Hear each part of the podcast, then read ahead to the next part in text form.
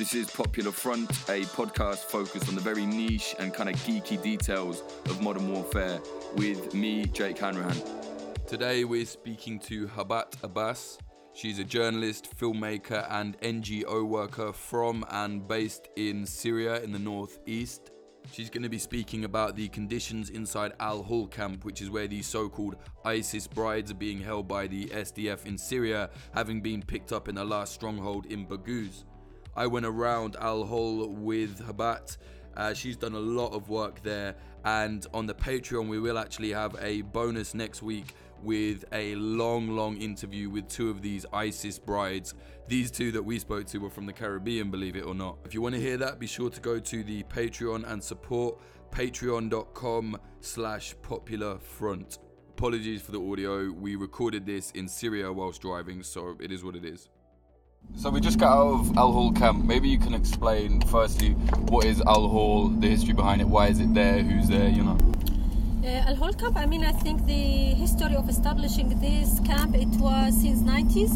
Uh, the first uh, refugees have been in this camp. I think it was uh, either the Palestinian, uh, they came from Iraq and Jordan. I don't know. They have been uh, established for them, or for the Yazidi during the massacre during Saddam Hussein time in Iraq. So they have been there. During the Syrian crisis, it started with the uh, Mosul operation when it started. The Iraqi refugees came out here, and also during the different operations in different parts, regions here around for the Syrian Syrian IDPs. Also, they have been located here. And since uh, the Baghouz time, ISIS families, uh, I think around 63,000 of ISIS wives and children uh, have been located in this camp right now. Okay, and what, what about your work? Can you talk about your work because you've worked in here a lot, right? Yeah, somehow because I'm working with the UNHCR, so we are coming regularly and we, yeah, you know, to, to responding to different services that we are uh, providing to the population here. And maybe you can explain a little bit about the security there because we've just been round. You know, we know like what three Asayish have been stabbed they're talking don't go in the car because you know stones will get thrown at you. You know what, what are they facing there? Yeah actually the security problems it's uh, emerged after the uh, around like uh, january 2019 when the isis family started to be evacuated to this uh, camp. So after they have been located there the, the security incidents started to be uh, appear time to time or, or almost weekly. It's an ISIS wife with the very radical Islamist uh, ideology, so they are not accepting anyone who are not like copying them, the way of dress, the way of talking, the way of their beliefs. So, for example, they are attacking all the uh, people who have been already here, the Syrian IDPs, the uh, the Iraqi refugees, and they are always. Even last time I met uh, Iraqi man, he was saying I was smoking in the market, and one of them she approached me and she said you have to stop this because it's a haram. And also another Iraqi wife, she was telling me like I was next to my husband without she already they have this uh, black abaya, but uh, the ISIS wives they are asking them in order to uh, wear the fully Sharia like them and cover their face totally. Also, another incident happened. I remember the school uh, have been established by UNICEF, and uh, ISIS wives they burn it just because the wife of the guard she is not covering her face and also they're attacking all the NGO. For example, for me, I'm now there. You see, like I wear hijab because otherwise they will gonna attack me. Uh, and I'm avoiding to go to the foreigner section or to the Syrian Aleppo section because they are most dangerous people or, or radical. Uh, even if we are walking between the Iraqis uh, section or Syrian IDPs, we are wearing the al hijab or whatever. We, we try to show our respect to them or to protect ourselves to not attack us. They also attacked not just the Asayish or armed people, they are attacking all the NGOs. Any person who is implementing there it doesn't matter which kind of service they are providing to them they will gonna attack they will gonna stab you. And the incidents of uh, uh, burning the, the, the tents stoning and uh, stoning the cars always and using the children in order to attack because they know that the self administration they are not uh, you know they will not going to put the children in a prison or not, will not going to punish them. So they are using their children in order to attack the other persons. And recently they started also this uh, like a individual wolves attack which is like uh, they have the knives. They are using the normal knives of the kitchen and they are attacking some of them more knives they are attacking. And they stabbed three two women last time. And also last time I have been there they attacked the the Asayish guy and also they stabbed him and he's still in the hospital. So yeah this is the security there it's a mess. Like, why do you think that the Aleppo and the foreign women are so extreme? Because it's those people that are carrying out these attacks mostly, from what I understand. Uh, because somehow the, the Aleppo, I, I study in Aleppo, so I know this background info about them. They are Arab Sunni, already they are conservative. They have this uh, Islam Brotherhood history in Aleppo, so it's a, not a new thing. You know, they have a very long background of this radicalism. So there is a there is a ground for them. When they joined ISIS, they became more violent. During the regime, uh, the time they couldn't after the Hamas uh, after 80s, they weren't able to spread this radicalism anymore in Syria. But after they have been joined, uh, and they are the, the biggest number from Syrian, it's like a Besides the Deir and Raqqa, because they or geographically uh, have been used their territory for ISIS, it's Aleppo who came from Aleppo and joined them, or Idlib or Hama. So Aleppo already they have a background of Islam, radical Islam, and foreigner already they passed all this way not just because to make a tour, it's uh, like you know uh, tourism around. They are here because of ideology. They converted from different things. They came to here because they do believe in aqidah, as they said. So there is a belief there. And we spoke to two girls from Caribbean who were, you know, ISIS brides, as they call them. What did you think about them? Mm, I don't know which perspective. I mean, because they are completely for me all our discussion with them, they were still not regret. They are so believe they, they think that they do the right thing. Even when the, I asking her like you are forcing the others to uh, copying this, she was like, no, I, if I will catch you, we're gonna try to convince you by Islam. I said I'm already Muslim, and she was like, yeah, but she was look like not convincing because I'm just not wearing the same clothes or the same attitude of her. So I don't think there is a hope of it. Looks like really they are radical. Their way of looking to us, their way of discussing about Dawla, they're denying all the crimes that the ISIS have been implemented and just justifying that by its uh, personal stories. It's a personal act by some males in the ISIS time, and that they didn't witness it any of that horrible, you know, behaving and things. Even when I asked it about the Yazidis, she was like saying like, yeah, she was in love with the, her uh, uh, guy who sells. So she tried to to always justifying, you know, justifying everything that's happened, and they are so still in this belief. You can see it. Yeah, that's what shocked me. It was like they definitely weren't repentant, you know, like no. acting like, oh, it's just a few bad eggs, you know. No, no, they were completely like.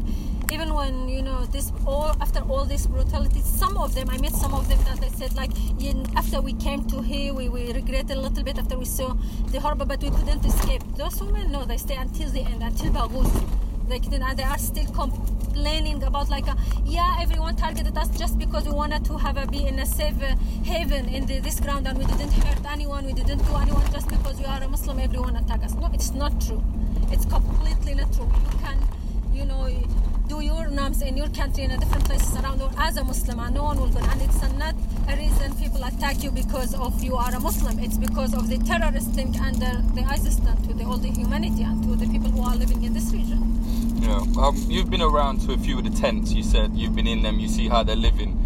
Like we couldn't really do that. How are they living? You know, what's life like for them in uh, Al Hol? Yeah, in the beginning when we received uh, with the Syrian and Iraqi IDPs, I have been usually with them. We make uh, time to time register them, discussing with them. They are normal, even even inside the tents, they are, they are like way of dressing, way of speaking. They are normal, nice people. You know, you can chat with them, you can have a tea with them but with the ISIS section uh, wives, especially the foreigner uh, ISIS wives, I have been in a different occasion there. Now I'm afraid, but before I dare to go there, uh, in the beginning when they came from Baghuz, so in a different occasions I was walking around, and uh, because I'm a female, I was like just we, we, we say salam alaikum and we opened the door of the tent, so I was just looking there and I was surprised how the way of dressing inside the, the tent itself, you know, they are completely fully makeup. But they just came from a war, you know, place supposed to be. And the way they were dressing almost naked and they are so care about like, uh, I don't know, it's, it, it shocked me, you know, even we are in this region, we are in a home also, but it's no need to, to dress like that was weird. So it's clear that they use it to do that during the ISIS time, and they still. And it's so so obvious for me they are how much they have money. They are rich, you know, comparing to the Syrian IDPs and Iraqi refugees. I can see how much the way of the even the food they invite us for a food. So they were like in the first days they came out from Baghuz, they were like making this very nice food dishes with the, all the ingredients. So you could see like. Uh, they have ability to, to buy the good things. Even I once have a chat with the owner of the shop, and he was I was like I'm surprised I can't see the goods which is available here. I cannot see it in Qamishli. And he was like, yeah, because those foreigners especially they have specific brands. They don't eat anything. Oh. They have a special brand. They are asking. It doesn't matter how expensive it will be. So we're asking the, the, the, the trader in order to bring it from places in order to because this is what they ask. Typical Westerners, huh? Exactly. and no, not just this. They told me like they came, they look, they read all the ingredients, things, you know, they, there specific kind of brand they don't wanna eat, they don't wanna tweeze it. Um, can you talk a little bit about like the internal so, so there's almost like the female police of the ISIS, like the Hizbah, are actually operating inside the camp. Like, you know, the Asaish lady showed us a picture of a woman who'd been punched in the face for not wearing her veil. Like, can you talk about that? What's going on? So what happened? Like uh, those women, what uh, already there is a document proving like what happened. The main, uh, the main commander of the ISIS, they already give this uh, jihad uh, on behalf of them to the women and children and they told them before they, they, they get out of the uh, uh there is a specific instructions they informed all of them they have to follow until now they are following which is one of them like they are raising their children in a, in a belief of islam and khilafah and return back and take revenge from their fathers. Second uh, for the wives in order to uh, implement all the systems as they were same uh, system of the Hisba and the other like in Raqqa when they had it all. The, exactly the same they have to continue and they have to implement it to other population in the camp as well. So what we are saying it's a Hisba which is a group of women already have been trained doing this job. It's like a police. They are following every woman single woman. If any one of them they broke the rules if any one of them they dare to, to uncover her first for example or to say anything or collaborate in a way with the, with the self administration or, or with the Asaish security forces implemented in the Al Hol, they will gonna directly either killing or threatening or stoning different ways or beating as we say or burning the tent. Mm. This burning the, the tents incidents it wasn't happened before the Baghouz people came to here. So they're like the most hardcore. Exactly. So they don't allow anyone, even like you saw the female that the, the, the ISIS wife that we interviewed them. They said after we came came back, they were gonna investigate with us. Who are they? What they will say. So even the the, the uh, intelligence woman, she's saying like. Uh, none of them we can get any information they don't they don't dare even if there are some of them wanted to collaborate provide some information but they don't dare at all so it's so difficult because this Hisba they are really strong and they are really able to implement things. They are really trained. They are a violent women. They can kill. They can't do anything. Even there was an incident of a Kazakhstani grandma. She killed her nephew just because she didn't wear niqab. 14 years old child. A niece. She, niece, yeah. She killed her. She killed her. She slaughtered her just because she refused to wear niqab. So Asaish, whenever they are sent, time to time killing, it's happened that just because Hisba they are super strict, they wanted to show everyone like you have to follow the instruction, otherwise you're gonna be killed. Mm. I don't think people realize how serious it is in the camp. You know, like maybe maybe we can talk about that because the, the Asaish lady she was saying like we're having problems with the NGOs. You know, maybe maybe you can talk about that because we don't hear about that. So the problem it is like uh, the NGO they are coming, they are coming for a few hours, like a UN or, or ICRC or whatever. They came, they are functioning there for a few hours and they leave. Plus the ISIS, they are clever they are already like a foreigner ISIS between them, so they know that how much is important to not attack the, the, the NGOs or a UN stuff. So what they do, they pretend in front of them like they are uh, just a woman, children around, poor day, they, they are not violent, they are they're not doing anything. And also these people, the NGO people, they are always talking about humanitarian principles, which is already too much functioning in this camp, uh, comparing to all the acts of these uh, women and children there. Uh, so they are always asking the, the, the Asaish and even the, the intelligence uh, women who are working there, like, you have to be unarmed and walk between them. So the Asaish woman, she was like, I can't, they were gonna kill me. They were gonna literally kill me. So they were like, uh, no, the, based on the humanitarian thing, you have to be, and they put both of them in the same side. And the proof of this, how the situation is serious there about security, is that they are attacking armed people not just civilian or threatening civilian or themselves each, mm. between each other. They are attacking via knife, armed with a clash person. They are attacking and stabbing, and we have a minimum four of to five incidents here until now. Right, like the, the YPG guy we walked around with, he had the Kalashnikov, whatever. That would have been exactly the same setup as the guy that got stabbed yeah, in the back, right? Even his comrades, he was like, say, his colleague, he was telling, be careful. If you have a clash, it doesn't matter. You are secure. Because for me, when we were walking, there was a, like a woman full of black clothes, so you don't know what's behind this. You don't know if she has a knife, she is hiding, and she will gonna suddenly stab you and will gonna run. And if she run, never you can find her. This is the main problem there and also they for sure refuse to uncover them because this is the only weapon they are using against the security people who are trying to control the security there under the Islam name. Why, like, I get it, like, you have to respect religion, but these people have been murdering, slaughtering people. Why are they respecting it to that degree that it's actually a damage to themselves? Because they don't even take pictures of them without the veil. How are they meant to know what's going on? Because, I mean, first there is these NGOs who are just pretend I don't know, they are just talking on behalf of humanitarian things without taking in consideration the context and the background of those people. They are not normal people who are functioning or, or practicing their norms. It's not about religious here, it's about security, and those people are have been in under ISIS, this terrorist group, and they lived with them, they believe in that, they have been trained, they are violent that child we met, for sure he was with Ashbal Khilafa. He was like the way of looking, the way of the guy acting. that got it, he had a yeah. bullet wound in and he arm. also have a bullet in his army. Why he has a bullet? If it's airstrike, uh, I can understand it's airstrike. But bullet, it's mean that you are in the front lines. So you think they put he him in the fighting. front, yeah? No, he was a fighting. He's a Nine fighter. years old as yeah, well. it's a fighter. So I mean, the, the NGOs are not taking this all this information uh, and are wanted to, to, to have the same approach as a civilian camp as all around the world, which is completely not here. Second, it's like uh, the Asaish or self-administration, if they implement it via force to, uh, to, to push them to uncover their face, it will be uprising. They will gonna destroy everything. They said already, they said it. She was saying like, we have a rumors, we heard the rumors, they will gonna. Do you know, they said we will gonna burn all the camp. And it's two, it's one light. You have a one lighter, you will gonna just get the fire and it's all gonna transfer to Easy for there them to will do. be yeah it doesn't matter for them if how many people will be die or killed or innocent will be there they, they don't care so you cannot just you know take a decision and implement it what can be done do you think because like a lot of people in the west especially in my country in britain there's you know shamima shamima you know everybody knows shamima begum and everyone's saying no don't bring her back. Don't let her have citizenship. I said well no you have to because these people can't deal with it you know like what do you think needs to be done?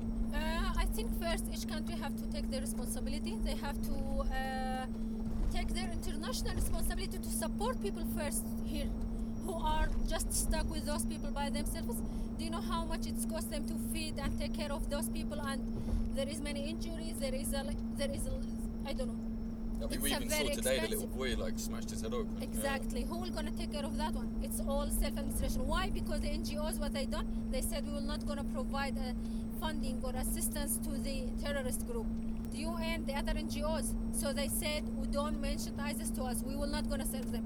So what happened? The, the assistance that they are helping uh, the IDPs and the uh, refugees, Iraqi refugees, self-administration distributing to the ISIS family as well based on humanitarian approach, you know. So you saw like the intelligence woman, she said like there is a need for 3,000 tents right now for our families, and the UN refused to give it. So what you can do? I mean, it's like so. It's a not solution. This is what I want to say. It's not solution to keep them here because they became more violent.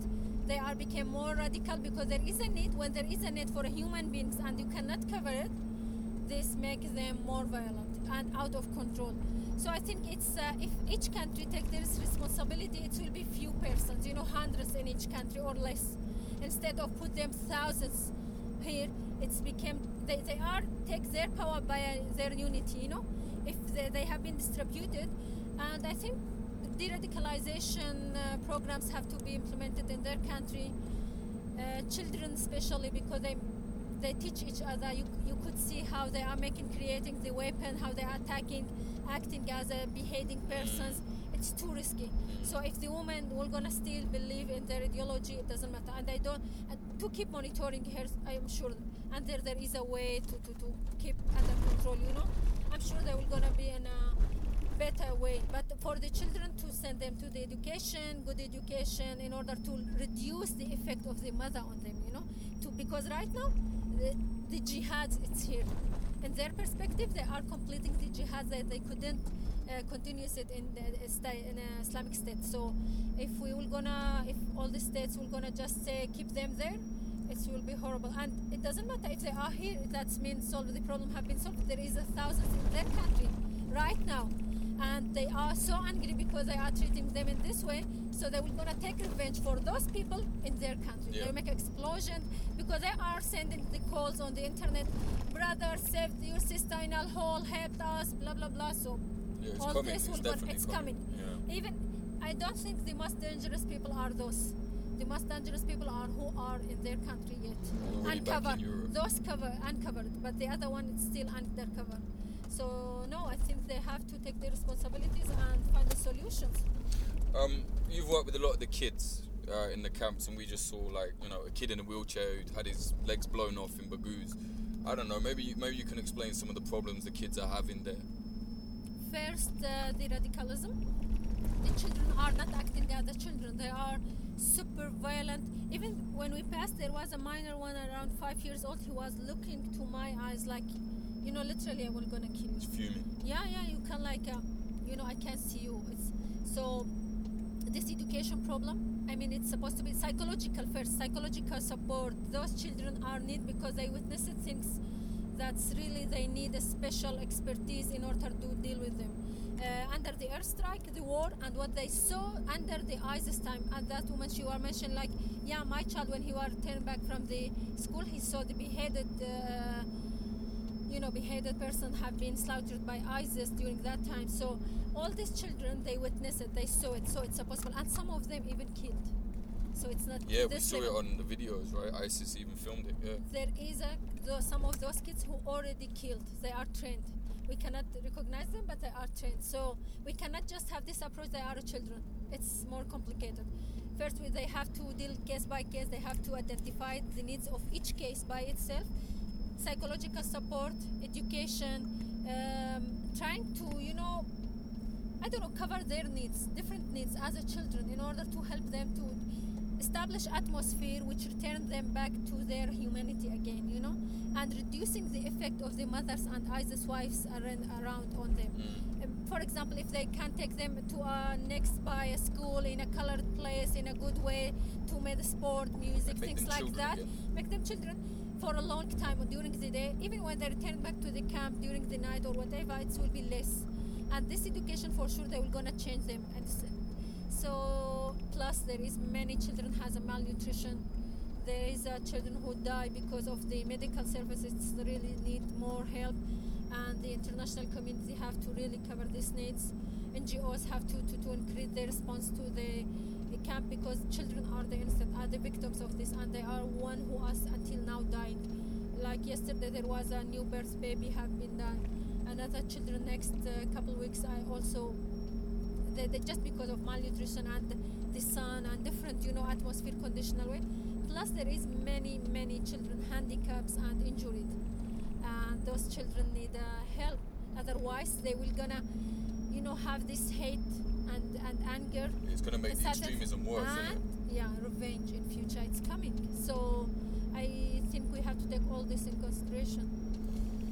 But the West needs to do something. you know what I mean? Like I've just been there, and it's like, how is this is going to explode? It's ready to go. You know. Um, and some people say, especially back home, why don't the YPG just kill them all? You know, why don't they just kill the wives? You know, maybe you can explain why they're not doing that because first killing is not a solution if it's a killing a solution never war it's bring more blood it's bring more plus it's not a problem if we kill a child here if they kill a child here there will be islam around all the world. They will gonna move and they will gonna stand up to take a revenge.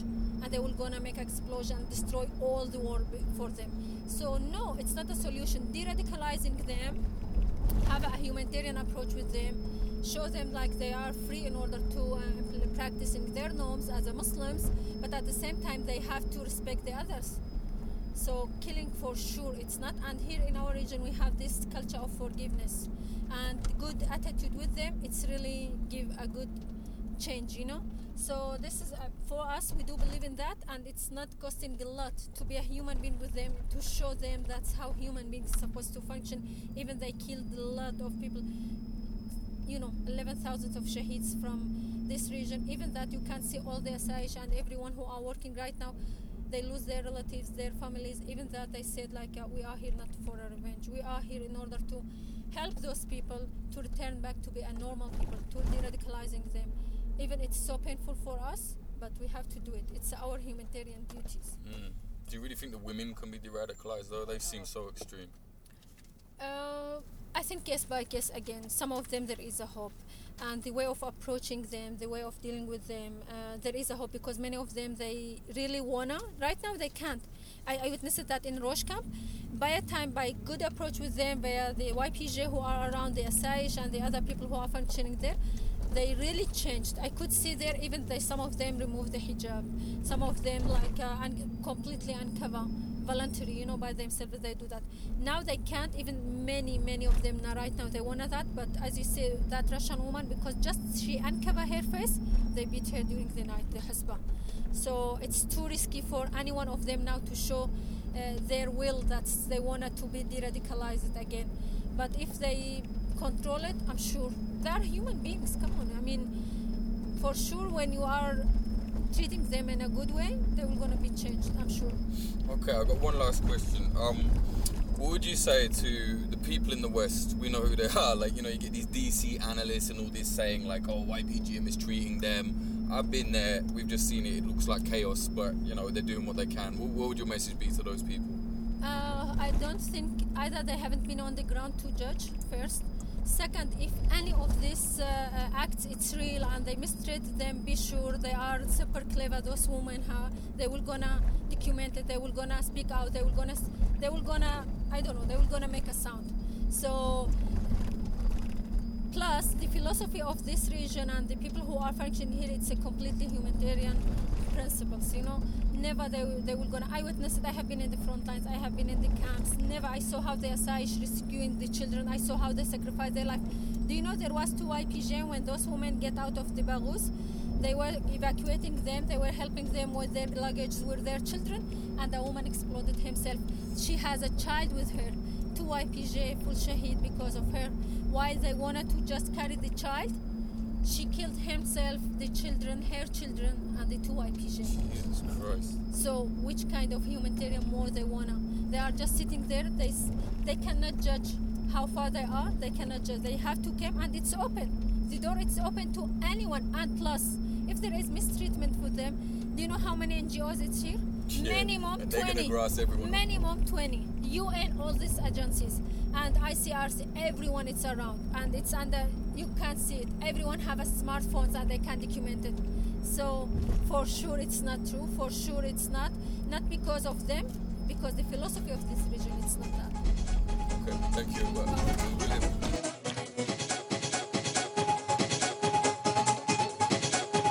That was Xebat Abbas talking about the situation in Al Hol camp, which is the refugee place where the so called ISIS brides are being held in Syria.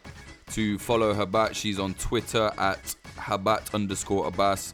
Now that is spelt K H A B A T underscore A B A S. Xebat, one of the best people I've ever worked with. Definitely follow her. And like I said in the intro, soon we will have a long episode where I interviewed two ISIS brides, so called ISIS brides. So, two female members of ISIS in Al Hol camp. They're from the Caribbean. And at one point, they even admitted, like, yeah, we'd get you killed if we weren't in here. It's a fascinating interview, I think. That will be on the Patreon, patreon.com slash popular front. It's a bonus episode, it won't be anywhere else. So if you want it, $5 a month. It's really not a lot. Thank you very much to those still supporting us. Patreon.com slash popular front. This episode was sponsored by the defensepost.com, defense with an S. Check them out for articles related to the world in conflict. To keep up to date with Popular Front, follow me on Twitter. That's at Jake underscore Hanrahan. Or follow the Popular Front Twitter, which is at Popular Front CO like the website www.popularfront.co. That's where all the articles are, all the updates. Basically, if you want to show someone Popular Front, just show them the website. Everything will be there. Popularfront.co. Also, we're on Instagram, instagram.com slash popular. There's lots of images there, especially from the recent trip to Syria. So do be sure to follow us there. Also, we are on YouTube. That's where the new docs will be coming. By September, there will be three new documentaries up on the Popular Front YouTube. So be sure to subscribe and hit the bell. YouTube.com slash Popular Front. Thank you very much to the following Patreons. Without you, none of this would be possible. These people are Adam Berg Snyder, Axel Iverson, Brian McLaughlin, Chad Walker, Dan Dunham, Daniel Shearer, Diana Gorvanek, Emiliano, Emily Molly, Fletcher Tate, Jack Mayhoff, James from Discord, Joanne Stocker, Joel Tambusi, Josh, Kay Hardy Roberts, Kyle N. Payne, Lawrence Abrahams, LH, Margaret Bowling, Moody Al Rashid, Noah, uh, Ari from the Discord, Patrick Bronte, Peter McCormack from What Bitcoin Did, Cuball, Russia Al Akidi, Royal Payne Diaz, Ryan Sandercock, Scartoon Music, Scott Jonesy, Sebastian, Sarusha Hawazi, Stephen Davila, Teddy, Tom Lochrin, Tony Bin, Vida Provost, and Zachary Inch, and also just want to say a big thank you to Robert Evans, who you know helped me go out there to uh, Syria to do all this work. You know, he paid for the trip. I went out there to help him and managed to do popular front stuff on the side, which was a great look for us. Also, thank you very much to Anthony Kabarak. He helped us raise funds for necessary equipment to use whilst in Syria. So thank you very much please do consider uh, supporting us. Patreon.com slash popular front is all growing rapidly right now and i'm struggling to juggle it all myself. So the bigger we grow the better it gets. I can pay people to do bits here and there and we can go and do a lot more stuff and focus on the content. Music in this episode the intro was by home and the outro was by son of old. Go to his soundcloud soundcloud.com slash son dash of dash old